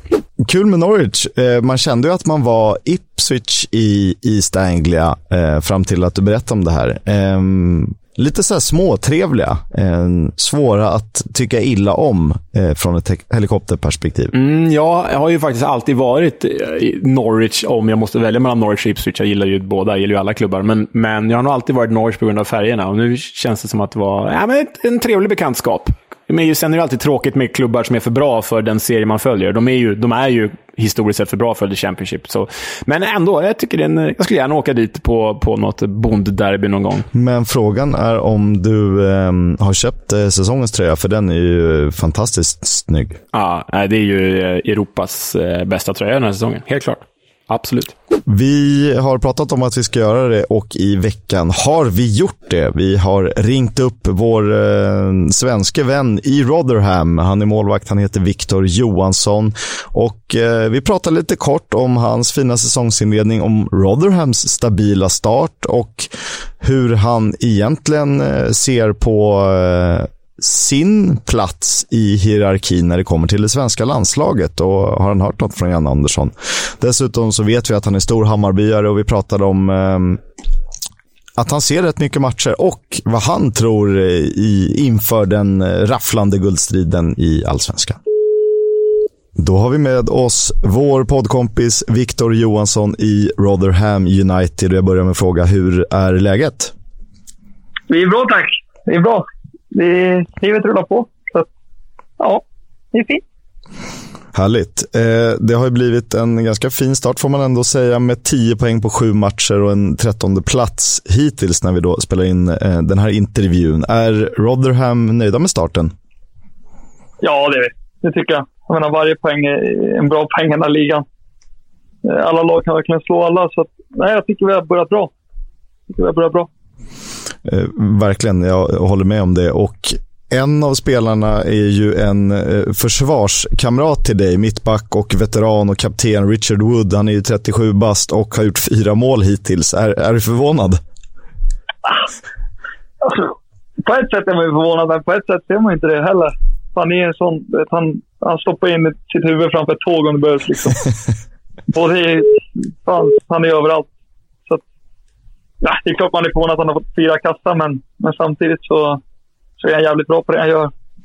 Verkligen, och det behövs ju den inställningen i Championship. En annan eh, som vi pratade om, den turkisk-engelske eh, mittfältaren då, Dan Barlaser, eh, som ju du pratade om som lagets nav redan förra säsongen, har ju sett fantastiskt fin ut med bland annat fyra assist och otroligt viktig. Skulle du säga att han är liksom nyckeln för Rotherham och att det ändå har gått så bra i starten? Ja, men det, det, tycker jag. Jag tycker framförallt alla våra mittfältare har gjort det otroligt bra. Vet, de, de får jobba hårt i vårt lag med mycket andra bollar och, och sådär. Men sen har Dan en väldigt stor... Eh, han tar ju liksom alla hörnor, alla frisparkar, eh, straffar. Så att, nej, han har varit riktigt, riktigt viktig för oss. Han har gjort det riktigt bra i början här. Sen är det ju så att det finns en tredje som jag identifierat som nyckelspelare. Det började ju eh, det var lite speciellt under, under vårsäsongen. Då blev det delat ansvar med Josh Vickers efter att han gjorde någon fantastisk kuppmatch mot QPR om jag minns rätt. Nu är du given i målet. Har det varit bestämt så sedan, sedan sommaren? Nej, absolut inte. Utan det har varit det en konkurrensnivå. Alltså vi, vi är jäkligt jämna liksom. Eh, men jag, vi båda hade en bra försäsong och sen fick jag chansen att få starta. Och, och den, så det, känns, det känns bra för personliga delen. Liksom. Um, men det är, samtidigt så vet man att ett misstag så är man ju, då är man i farozonen igen. Hur, så vi pushar varandra. Hur funkar ni två ihop som, som lagkamrater? Eh, liksom, sporrar ni varandra till att bli bättre hela tiden? Oh ja, oh ja. Vi, eh, vi är väldigt tajta. Vi har jävligt kul tillsammans och vi, eh, vi pushar varandra hela tiden. Så det är en stor, stor del av det också, tror jag, skulle jag säga att man vet att man är alltid på tårna för att det, det, kan, det kan skifta snabbt. Jag kollade statistiken och eh, nu blev det inga matcher i helgen som gick, men du har räddat 24 av 30 skott, vilket betyder att du är tvåa i ligan sett till räddningsprocent. Och det är bara fem målvakter som har fått ta emot fler skott och endast tre har fler hållna nollor, vilket gör dig till en nyckelspelare, vare sig du vill eller inte. Tänker du så själv? Nej, nej det gör jag väl inte. Utan jag, det är annorlunda. Man fokuserar ju bara match för match. Och, sen är det klart man alltid håller nollor och gör mycket räddningar, men, men det skiljer sig så pass mycket. Så man vill ju bara att laget ska göra det bra. Eh, gör du laget bra så har man ju större chans att göra det bra själv. Liksom. Så det, är en, eh, det är en lagfråga skulle jag säga. Jag tänker sällan på, på statistik och så, utan jag tror gör laget det bra så gör man det själv bra. Så är det såklart. Och eh, nu har vi nämnt några av nyckelspelarna med Wood och Barlaser och, och det naturligtvis. Men i övrigt känns det verkligen som när man kollar Rotherham den här säsongen att det är kollektivet som gör det. Och faktiskt i flera andra lag också. Att det kanske inte behöver vara så bra nyckelspelare utan du har en tränare som har satt en väldigt bra grundidé som eh, alla lyssnar på och följer till punkt och pricka. Eh, håller du med mig där? Ja, 100 procent. Jag tycker vi har en riktigt bra bas med vilka spelare vi tar in och alla är alla är jämlika hur vi tänker. Eh, både på och utanför plan. Eh, mycket skratt och skoj. Och vi är inga liksom, ägg i truppen, utan alla är... Oavsett om man spelar eller inte så pushar man boysen och man är alltid där på matchdag. Och, och sådär. Och det gör man frivilligt. Man behöver inte vara det, men alla är där ändå. Vilket jag tycker är, ja, det är bra. Jag tror det är viktigt att veta att oavsett om man spelar eller inte så ska man, ska man stötta varandra. Liksom. Eh, Kidosi och Bane eh, är ju en spelare som har fått lite av ett genombrott den här säsongen. Eh, finns det någon mer man ska hålla ögonen på om man inte har, har kollat Rotherham hittills? Det var ju Brook där, vår eh, högerback. Högerytterback som är riktigt bra från på, från Arsenal. Han har gjort det riktigt bra. Ja. Men jag, jag vet inte. Jag tycker, jag tycker vi alla är, vi alla har gjort det så pass bra nu så att jag menar, Shea har varit bra i tre, fyra år. Bara att han har haft lite svårt med målproduktionen och så. Men nu börjar den komma också. Så att, jag vet inte, det är mycket... Vet, våra pressspel, det är många involverade hela tiden. Så det är svårt att säga så. Men jag tycker som sagt, man har högerytterback där. Brooks gjort det riktigt, riktigt bra i början av säsongen nu. Om vi ser till eh, motståndet av det du, eh, av de ni har mött hittills då. Var det, vilka spelare är du mest imponerad av? Eller någon du inte trodde skulle vara så bra? Eller överraskningar? Alltså i motståndarlaget då, tänker du? Exakt. Alltså jag ska vara helt ärlig och ska säga att jag har inte så jäkla bra koll på spelare överhuvudtaget. Utan jag är mer... Alltså jag fokuserar så mycket på, på oss att jag det kan stå vem som helst på andra sidan. Jag, jag, fan, jag kommer inte ihåg. Så där, där måste jag fan passa den frågan tror jag. Det är helt okej okay. och eh, skönt för dig att du kanske inte möter Mitrovic i alla fall, för han verkar ganska jobbig att, att tas med. ja, han har börjat riktigt bra med säsongen. Är man duktig så, så kommer ju frågan till slut och det ser ju ut som att Robin Olsen är ganska given etta i landslaget. Och sen finns det ett koppel av målvakter, typ Andreas Linde, Jakob Rinne, Kristoffer Nordfeldt, Pontus Dahlberg, för att nämna några, som är med där bakom och har spelat lite. Eh, är du med i någon landslagsdiskussioner? Jag har ingen aning. Jag har, faktiskt, jag har inte hört någonting, utan kommer det så kommer det, som jag alltid har sagt. Utan jag fokuserar på klubblaget bara och sen kommer det så är det sjukt stort och härligt så, men som sagt, jag fokuserar mest bara på klubben och sen får jag se vad som händer. Jag tycker det blir jobbigt om, ursäkta, om, om vi i podden ska behöva ringa Janne Andersson och, och fråga när du kommer med. ja, alltså så sagt, jag, jag har faktiskt ingen aning. Jag, jag har svårt att svara på den, på den frågan också. Avslutningsvis, vi har ju pratat om det tidigare och du har ju varit, eh, gjort ett gäng intervjuer där det har eh, pratats Hammarby som ju går ganska bra i allsvenskan. Fortfarande häng på uppe i guldstriden. Hur, hur mycket matcher ser du? Försöker du kolla när, när det inte krockar med dina matcher? Ja, alltid. Jag fick, eh, min flickvän fick sitta med mig i slipmodet igår och kolla derbyt. Så nej, jag kollar alla matcher jag kan. Så mycket jag kan. Om du... Att, eh, om du får ge dig på en gissning då, eller vad tror du inför avslutningen? Tror du det kan bli SM-guld för Hammarby? Ja, det tror jag. Det tror jag absolut. Annars skulle, ja, man måste tro på det. Annars så går det inte. Så det är klart att jag tror på det. Sen är det ju, det är ju några matcher kvar. Vad är det? Sju, åtta matcher kvar i alla fall. Så mycket kan ju hända. På gott och ont. Men eh, nej, det är klart att jag tror på det. Eh, det ska man väl också få göra. Eh, det var typ allt jag hade. Eh, så vi säger tack Viktor för att du var med. Alltid roligt att höra din positiva röst.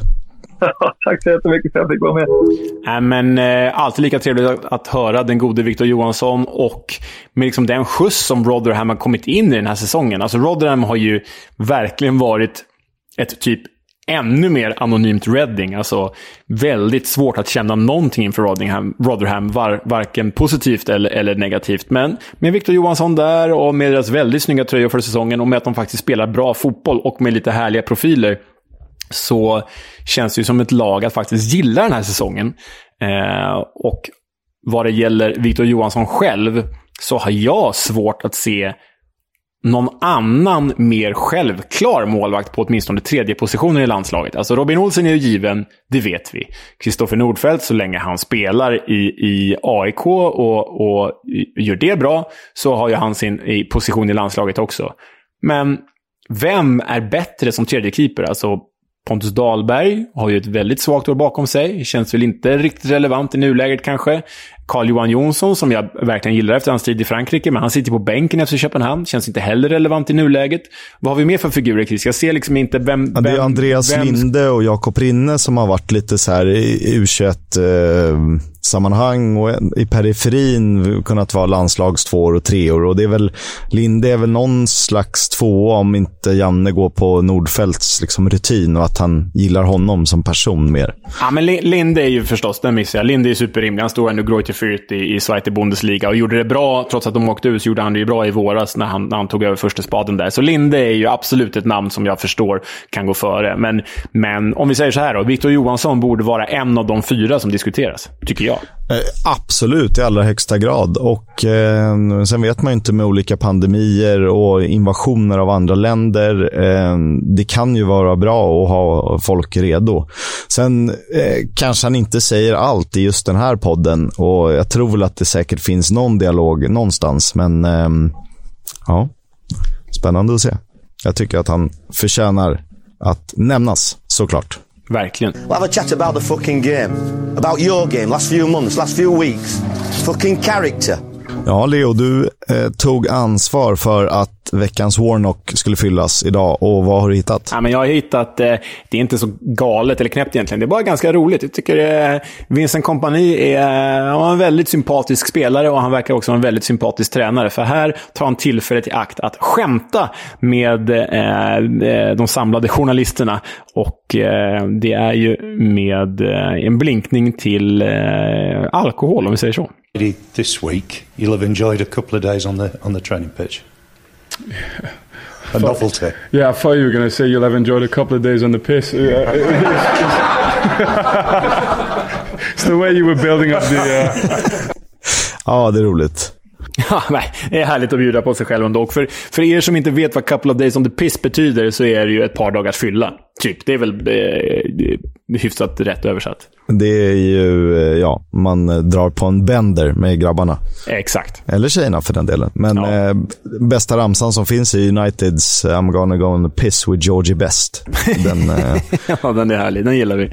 Den gillar vi. Eh, hörni, tack för att ni lyssnade. Tack till våra två samarbetspartners Stryktipset och O'Learys. Eh, härligt att ni är med oss och vill höra mer om den riktiga engelska fotbollen. Mm, det uppskattar vi hjärtinnerligt, både er och de som hjälper oss med detta. Vi hörs! Upptäckta vägar, de han tar